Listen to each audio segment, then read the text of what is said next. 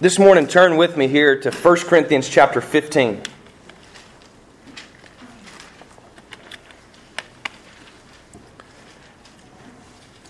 And we're going to look at verses 19 through 26.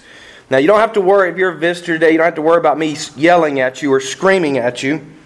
Uh, quite frankly, I can't do that this morning. Get this thing out of my mouth so, I, so as not to choke in front of you. That would never not be good. Actually, one of our first services at Harvest Point still is kind of a joke. We were taking communion, and I choked on the Eucharist, um, which is not necessarily a good thing. So I almost went to meet the Lord I was worshiping that day. Uh, so I'm not going to do that today, but but you will have to bear with some uh, scratchiness in my voice here. Notice here in 1 Corinthians chapter 15, as we've already read the Easter morning uh, events from, uh, from John, and also as it's recounted in Acts, notice here what Paul has to say about this morning, this very special morning. 1 Corinthians 15, and we're going to start reading with verse 19. If in Christ we have hope in this life only, we are of all people most to be pitied. But in fact, Christ has been raised from the dead, the first fruits of those who have fallen asleep. For as by a man came death, by a man has come also the resurrection of the dead. For as in Adam all die, so also in Christ shall all be made alive. But each in his own order Christ, the first fruits, then at his coming, those who belong to Christ. Then comes the end, when he delivers the kingdom to God the Father after destroying every rule and every authority and power. For he must reign until he has put all his enemies under his feet. The last enemy to be destroyed is death. For God has put all things in subjection under his feet. But when it says all things are put in subjection, it is plain that he is expected, or sorry, accept, accepted up to put all things in subjection under him. When all things are subjected to him, then the Son of him, Son himself will also be subjected to him who put all things in subjection under him, that God may be all in all. Let us pray. Lord, we thank you for your word. Bless now this reading of your word to our hearts. And Spirit, would you illuminate our minds this morning to understand what it is you want to say to us today? We pray in Jesus' name. Amen. Today is a holy day. Even People who are not a part of the faith know that today is holy. Um, it's, it's, it's a special day. And within the church, it is our most holy day. Uh, and quite frankly, because of this text here in 1 Corinthians 15, Paul specifically bases Christianity, puts the onus of truth, so to speak, on the resurrection of Jesus Christ. It all falls or succeeds on the resurrection. But why? Why such an odd word? I mean, most of us, that's not part of our normal vocabulary, is resurrection. I mean, you probably have gone months without saying that term resurrection. It's just not something we typically talk about, it's not in our verbiage. And yet, for the Bible, it is the center of all of Christianity the rising again of the Son of God. It's not enough that he took on flesh. It's not enough that he died on the cross. But Paul says the end of all of this is the resurrection of the dead.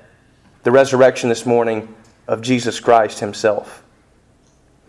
Now, if you were to read the rest of chapter 15 that I did not read to you, you would see that Paul is saying to the Corinthians very plainly, which, by the way, they were probably like most of us. They were, they were Paul's problem children, problem church, even. And he says to them, Look, I delivered to you, verse 3, what was of first importance what I also received, which is very simply that Christ died for our sins in accordance with the Scriptures, that he was buried, and that he was raised on the third day in accordance with the Scriptures, and that he then appeared to Cephas, which is Peter, the rock, then to the twelve, then he appeared to more than 500 brothers at one time, most of whom are still alive, though some have fallen asleep. The resurrection for Paul, for the Bible, makes the difference in Christianity, and yet isn't there a disconnect in your mind? I, uh, I thought this was about bunnies. I mean, I thought this day was about Easter eggs. Maybe getting a little gift. It's kind of, you know, Easter gets a bad rap, doesn't it? Because, quite frankly, it's not Christmas, right? You don't get the presents. The presents are reduced on Easter. You know, the kids come in and like, oh, okay, cool. Not in our faith, though. Easter is the main event. you know, if we're doing the, the um, what do they call it now? WWE, maybe now. I don't know. It used to be WWF when I watched it, wrestling. The main event for wrestling was what you watched all the other stuff for. I mean, that's how they got the ratings, was because they had the match between, you know, Hulk Hogan and Macho Man. Stop into a Slim Jim. Oh, yeah, you know. I don't know if you remember that or not, but I can do that still with my raspy voice. He seemed to always have a cold, didn't he? Interesting. But nonetheless, that was the main event. You watch the other stuff to get to the main event. Today is the main event. Without today, without the resurrection of Jesus Christ, you don't get anything. That's what Paul's point is here in 15. He says, You don't get salvation, you don't get the forgiveness of sins, and at the end of it all, you don't have any hope. If we've believed in Jesus Christ and He is not risen from the dead, then there is zero hope.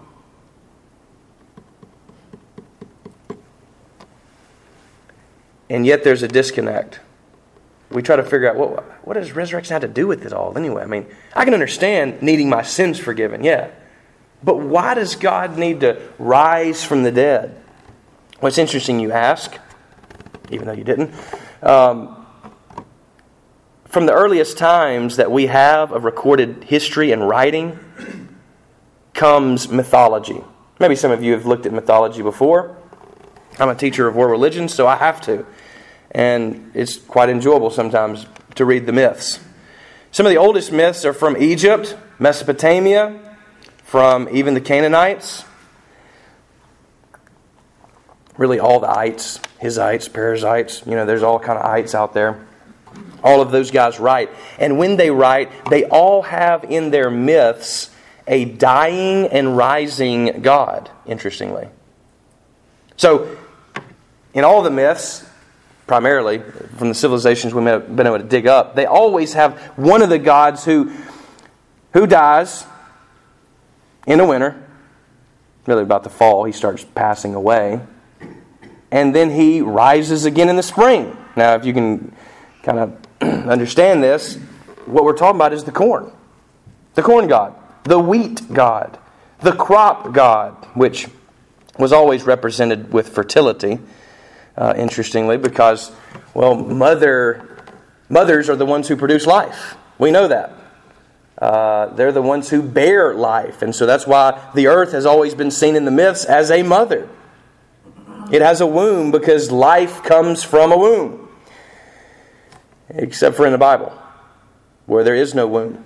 In the beginning, God created the heavens and earth. He spoke it into existence. He didn't sext it into existence. Yes, I just made up that term. But in the myths, the storm god is the one who fertilizes, just like what's happening now outside, the ground so that you get a produce. Now, that makes you think twice about going out into the rain today, I understand. But nonetheless, the sky and the earth have sex. Because sex is essential to the pagan mindset. Isn't it essential to our mindset too in America? You can't drive anywhere without seeing billboards that are, well, sexually explicit. Jimmy seems to always be packed on 72 every time we go to Walmart. our nation, our world is obsessed with it. And so the myths portray what is reality, which is, yeah, that's, that's what happens in nature. But the crop god, he dies, and we got to weep him back and have a funeral, and he'll come back in the spring, typically, if as long we do everything right. So you get, you get interestingly, what I call a, a trimmer of the truth. So even the, as far back as you can go, people are talking about resurrection in the myths. He's going to come back, just like your dormant grass is maybe starting to turn green. Mine's not. I just have green weeds everywhere, but you know, they, they die and come back. And so from the earliest times, we have a concept of resurrection. Have you ever noticed in your movies that you watch, in the books that you read that make that really are considered epic? Such things as, well, The Matrix, Harry Potter, Lord of the Rings, The Chronicles of Narnia. Christopher reminded me today, even Transformers. What is one of the key events in every single one of those stories? A resurrection. Gandalf comes back. He's Gandalf the White. Harry Potter gets up. Aslan revives. He's back with more power to heal. Optimus Prime gets back up. And so we too have this longing in us for resurrection. When we see the bad guy get defeated, we say to ourselves, surely the story isn't over. You know, we kind of push our display button on our player to see how much longer the movie has because we know it's not over when the good guy's down. I mean, this was the way it always went with G.I. Joe. You know, the good guy is going to triumph. My brother and I were fanatics of G.I. Joe. And I was always Cobra, interestingly. And so I always lost, except for once. One time it worked out to where I actually won because Flak Viper was in a sniping position, and so I was able to get the upper hand. But that's nor, neither here nor there. the good guy, we suppose, wins. When the good guy goes down, we don't really believe that he's not going to get up again. And today, this is, this is what we celebrate. The good guy goes down. The best guy goes down. God goes down on a cross, naked, suffocating, beaten to where he doesn't even look like a man any longer. He's buried. He's dead. I mean, people, you can't really question. Uh, some people say, well, he just swooned. Yeah, right. Do you know who killed him? It was the Romans. They were professionals at killing people. They'd been doing it for hundreds of years and would continue doing it for a couple more hundred years. It's laughable to think that he swooned. No, no, no. They were professionals at killing people. He died. He was buried in a tomb. This is not just a kid's story. This is not just some kind of fantasy, but rather, myth became fact. Notice what Paul says in verse 20 of 15. But in fact, Christ has been raised from the dead. Now you could say, well, the other myths, the other stories, uh, Christianity copied. Eh, it's just another one, one of the many, right? The problem is, eh, you can't find Middle Earth on a map. I've looked, it's not there. I longed to visit certain parts of that, and it's not there. The Shire sounds like a nice place to go. You're not going to find it. The world that Aslan lives in, in the Chronicles of Narnia, it's not there. It's not on Mars, it's not on another planet, it's not there. In the myths, it's always happening out there, never in time and space. But with Jesus, the myth that we want, the longing within our hearts that we know we need, which is the good God to win, the good God to get back up, he becomes fact. He becomes reality in a little girl called Mary. He's conceived by the Holy Spirit. He gestates in her womb. He's fed like every single one of you were through a cord. He was born at a particular day. He had a birthday, which is what we celebrate during Christmas. He had a mother, and he had a father.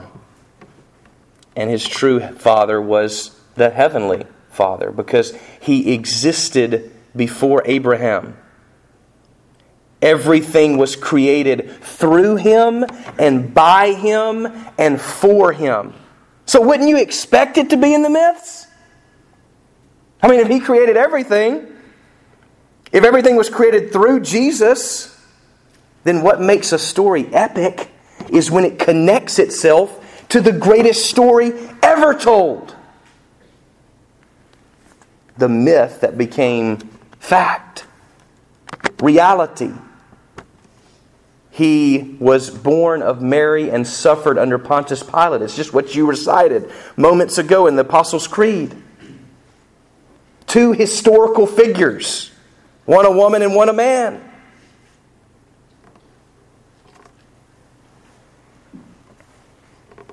There's more evidence for Jesus Christ and his resurrection, historically speaking, than there is for Napoleon. Remember him? Well, I should do this. He's a little guy. And yet, we don't believe it. Oh, no. Surely not. Surely, surely, surely this is too good to be true. We just kind of turn on our fantasy filter and say, no, you know what?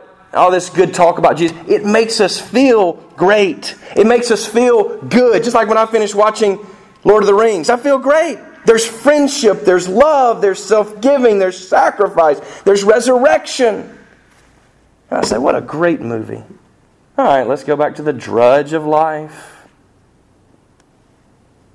No. No. Today, everything changes. Today, there is a new beginning. Today, the fact of Jesus Christ and the fact of the empty tomb changes everything. If you want to be epic, connect yourself to the most epic story ever told you too must die to yourself and rise anew in Jesus Christ. It's the only way to new life.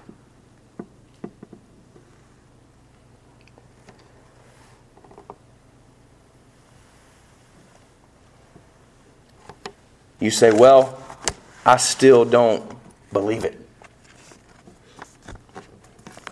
I would ask you just to look at what you do believe. I mean, we may have some in the room who believe in a mechanical world,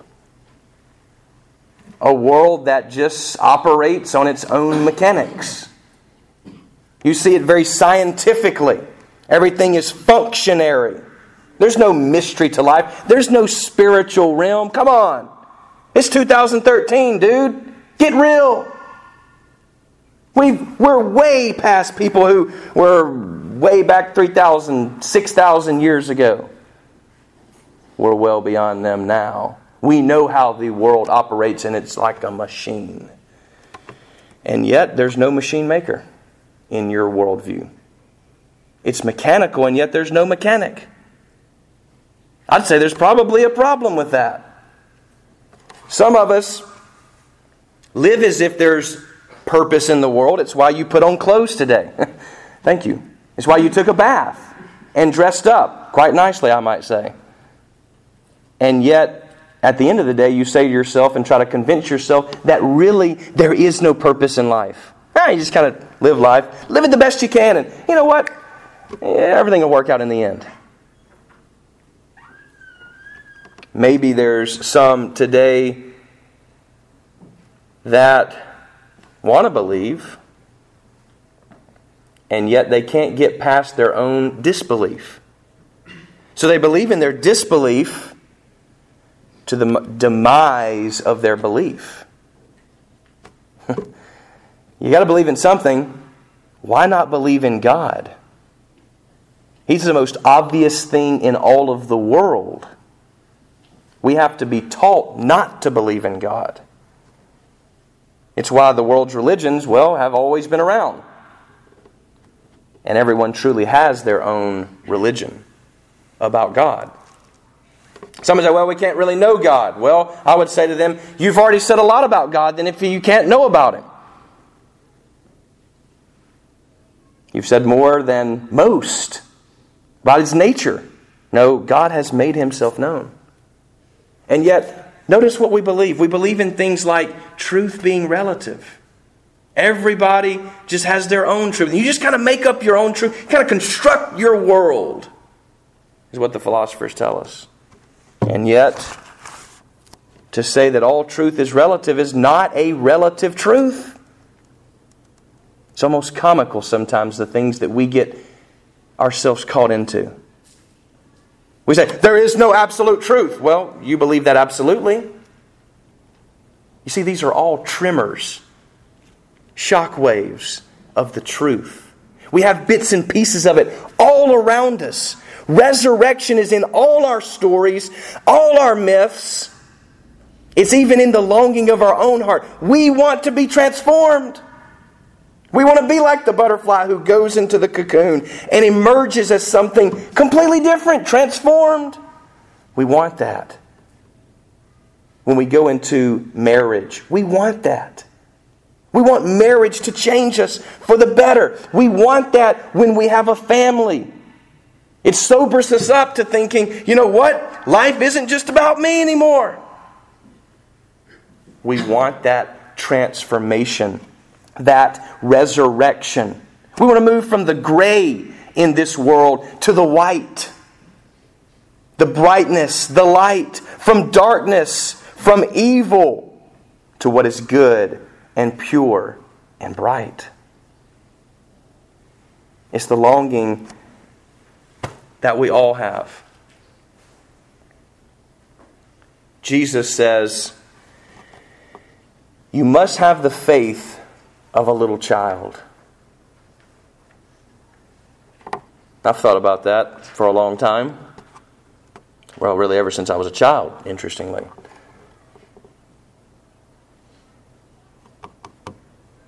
We have grown cold. We have grown old because of sin. And now we just kind of scoff at our life, scoff at certain spiritual things. You know, when, when a kid uh, like Reagan the other day said, Well, look, we can't have the Easter egg hunt because it's raining. Let's just call Jesus and tell him to stop it. We chuckle and blow that off as if it's not really a viable option. I mean, come on, Marshall. No one can really live their life with that kind of childlike faith. And I would say to you, the reason kids think we're boring is because we've lost the wonder of resurrection. We've grown old because of sin, dead because of sin. And what's happened to us is we look at the world out there as plain, as boring. Each day we wake up is just well, just another day. You say, How you doing today? Just trying to make it, man. Is that the way resurrection life lives? No. No. No. There's a longing in our hearts that is placed there by God. It will never be filled with anything else but God. Well, because God placed it there. And nothing else in this world is like God because God is not the world. That's a major shift, that's a major dividing point with the myths. The myths, the gods are the world. It is the rain that you hear, it is the ground that you walk upon. The gods are that. No, with God, He is not the world. He is high and lifted up, which is a good thing because He can see around the corner of your life. He can see into the future of your life. He knows what direction you're to go because it's His direction, it's His way.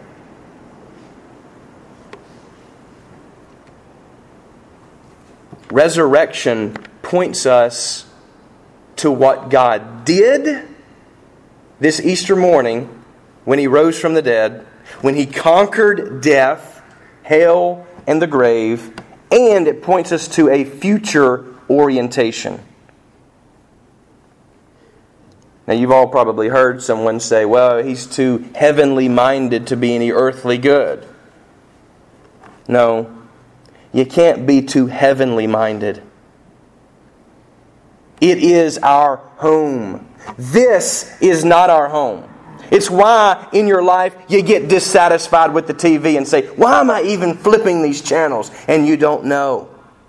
It's why when you're cruising Facebook, you say, Why am I living other people's lives? As you're scrolling. It's why this life can never satisfy you. Money, pleasure can never satisfy that one thing we need, which is new life. We're meant to fly. And yet we're stuck on the ground because we don't believe it. Surely you can't do that. I'm saying today, become like a child. Capture the wonder of God. Don't be cold. Don't be boring. God is the funnest person to ever live. He is true joy. He is life itself.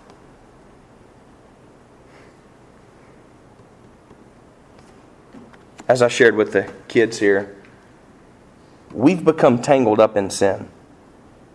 You cannot get out yourself. Because of Adam, we all got tangled up.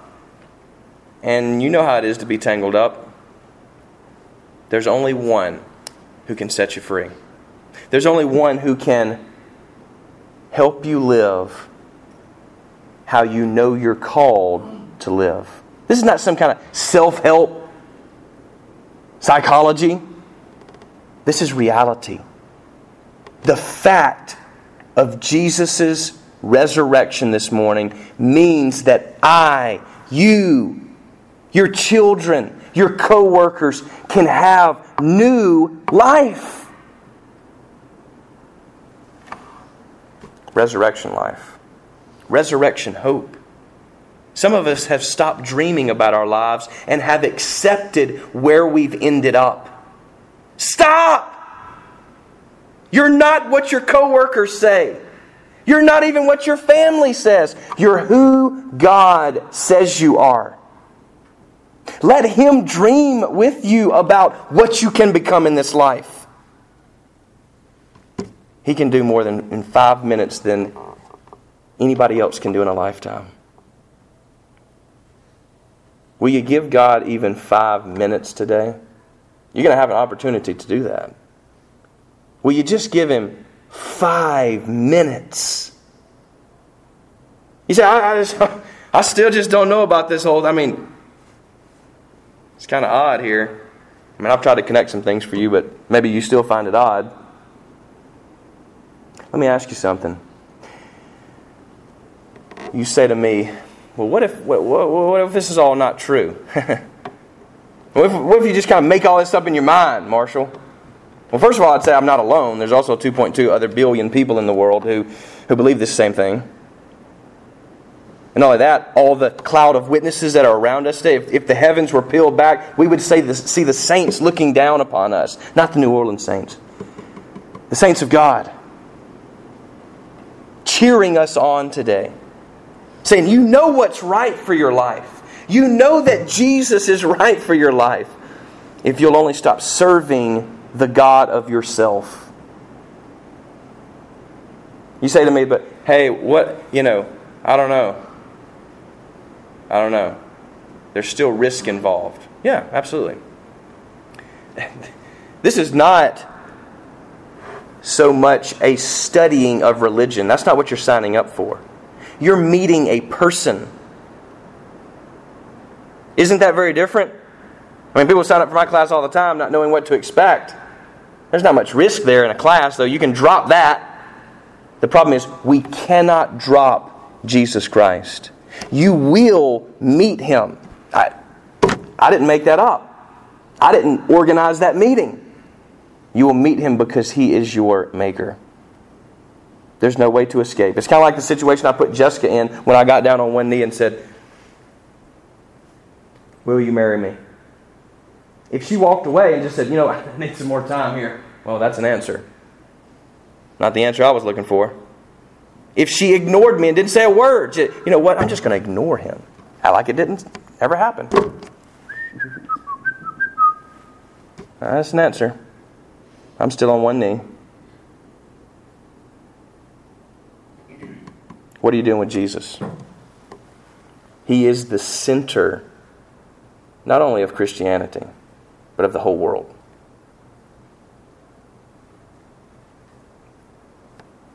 Blaise Pascal, who was a chemist, philosopher, theologian, he said, Well, what if we're wrong? You know, what, what if this whole thing about Jesus, what, what if this is all wrong? He said, Okay, well, I mean, I've still lived a good moral life according to even Islam or other standards, Buddhist standards, whatever. I've still lived a good life according to the teachings of Jesus. Yeah. Not much to lose with living a Christian life.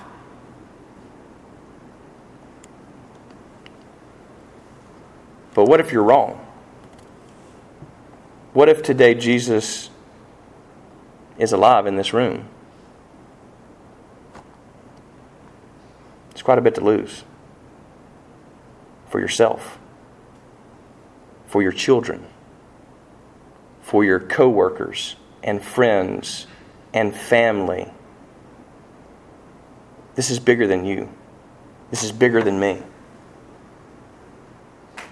What if you're wrong? It's called the wager argument because, well, if you're gambling, you want to take the first option, which is to believe in Jesus Christ. Now, you can go and study it for yourself, and this is not an apologetic course this morning. I'm proclaiming to you the resurrection.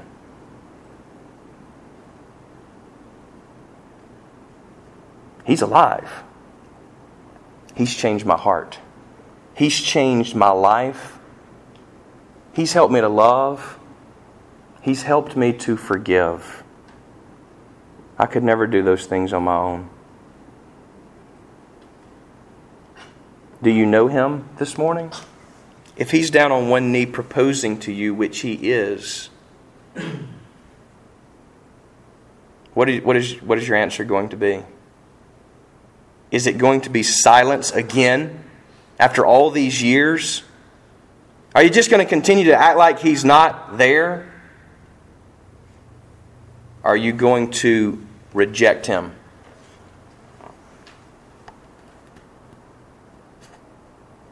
My prayer for you for weeks now has been that you'll embrace him today.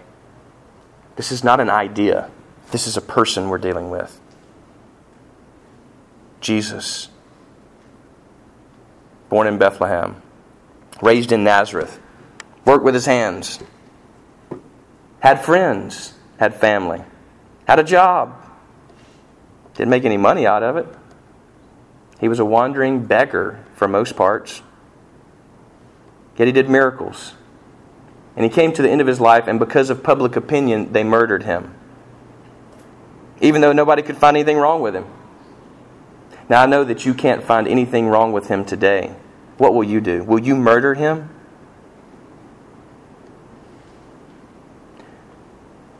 Or will you receive him? Believe him?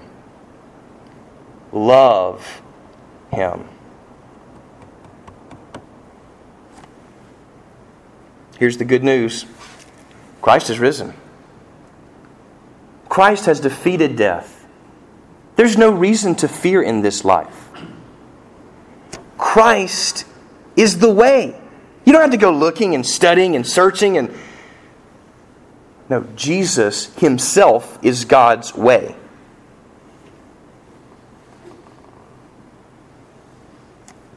Will you believe that today? We're going to give you an opportunity to do that. Rachel's going to come and I'm going to give you five minutes. Will you give God in time and space this morning? Five minutes. Maybe you've never even prayed to God for five minutes. If you don't know how to pray, I can meet you here. But praying is the most simple thing in the world. You just talk to God. Some of you know you're not right with God. Some of you know the goodness of God, and yet you are living as if you don't. Repent. The message today for all of us is repent and believe in the gospel. The gospel of Jesus Christ. Will you do that today? Rachel, come and lead us as